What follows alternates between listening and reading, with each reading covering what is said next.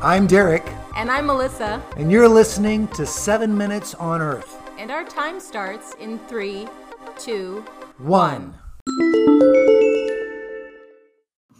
Episode 12 Praying as a Family.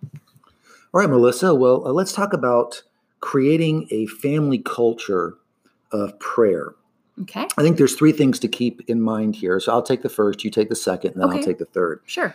The very first thing to keep in mind is that because everyone chooses to follow Jesus, that means everyone is being uh, made holy by Jesus. Mhm. And so it's important to be transparent to others that you aren't perfect in your process. You're Right. not perfect in your journey. Right.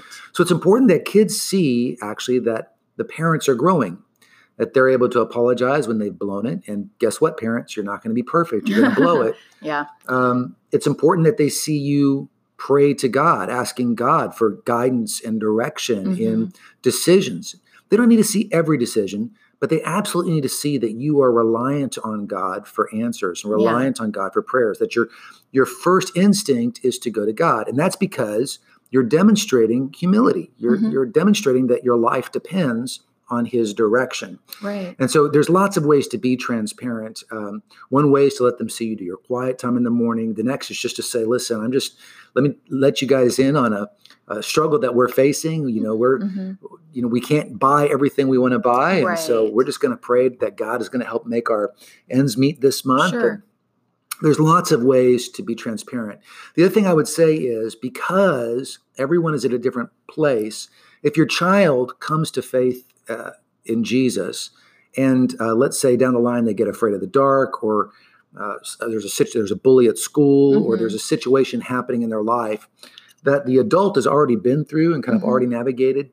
Um, though it's helpful to give tips, Right. it's probably better simply to take the child seriously Mhm. and recognize that that's where they're at in their journey of faith and then help steer them to say okay well what should we do about that Mhm. And say well i don't know beat the bully up i don't know um, keep the light on in the room Mhm. instead redirect that and say no the very first thing we want to do is pray to god because god is bigger than the dark Right. and he's bigger than the bully and he's bigger than your situation and then to go to the lord in prayer that way Mhm. so that, i think that would be the very first tip be transparent Okay.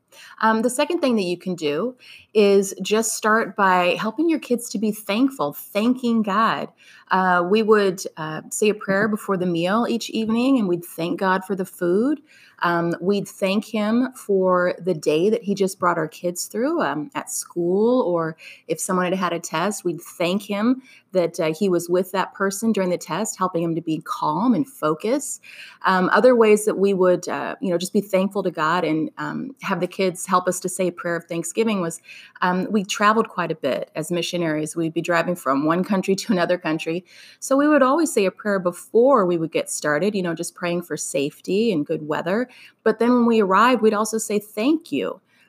Thanking God that He brought us there safely, and the kids could kind of see how that worked and be appreciative. And um, I think in that way, it really kind of helped shape that culture of thankfulness, not only to God, which is so important, but just being thankful to one another kind of bled over into relationships within the family and without the family. Yeah, it's so important to help uh, our kids, help the family not view God as a cosmic Santa Claus. Right, right. Like we only go to God with our list of requests, hmm right? And uh, so it's important to really balance that out with a lot of gratitude. Right, right. Um, gratitude, uh, there's just so much that comes under the heading of gratitude that's so healthy hmm for character and healthy for dependency and for humility and hmm um, just for fostering a good family culture in general. hmm The opposite, of course, is gra- of gratitude is entitlement, Yeah, and too often we feel entitled to God's blessings, and I Mhm. think that's wrong. right. All right, here's the third thing: find what's work, what works for your season. Mhm. Uh, you know, we all go through different seasons of life. Sometimes your kids are really little. Sometimes they're teenagers, right? Sometimes they're they're grade schoolers or in between. Uh, Melissa and I are in an empty nester kind of phase of life right now, um, and so you need to find what works in that season that can communicate or celebrate prayer differently. Let me just Mhm. give a couple examples. Um, years ago, I went on two uh, trips to the Ukraine.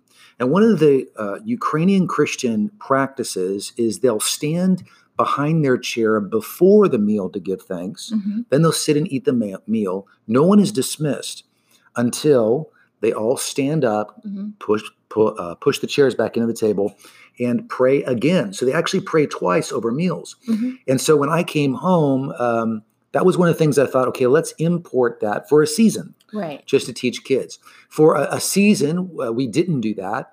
And I just kept the guitar Mhm. close to the dining room table Right. because I wanted us to sing two songs before we left the table. Mhm. Uh, and they were always worship songs. Right. And everyone had to sing or no one got a chance to leave. no one could leave. Now, that wasn't to force singing. No. That was to force a dependency, an atmosphere that is dependent Mhm. on God. That's Right. really an atmosphere of prayer Right. and, and worship. So I think you have to figure out kind of what works for the season you're in. When the boys were uh, teenagers in Virginia, uh, we didn't do that as much. Mhm. Uh, we started off that way, but then we started to realize we need to adjust this because, and by the way, you know when to adjust when it starts to feel so ordinary that people are just getting through it. Right. Right. And so you want to uh, keep it going so that they have to persevere and endure, but you don't want to go so far that it becomes too easy. you don't want it to become just sort of almost a mindless habit. You want there to be some thought um, within it and just, you know, keep that sense of appreciation going where it's not like I have to do this, but I want to do this. Yeah. Now remember, it's up to you and your spouse to create a family culture. hmm Uh, cultures are going to happen. They're either going to happen accidentally Right. or they're going to happen on purpose. Yeah. And once you discover that you can actually purpose your culture, hmm it starts to shape what you celebrate, what you don't celebrate. hmm uh, what you talk about, what you don't talk about, the stories you tell, the stories you don't tell, or how you tell the stories. Right. So uh, it's so important to create a family atmosphere of prayer that keeps God at the center of all things. Música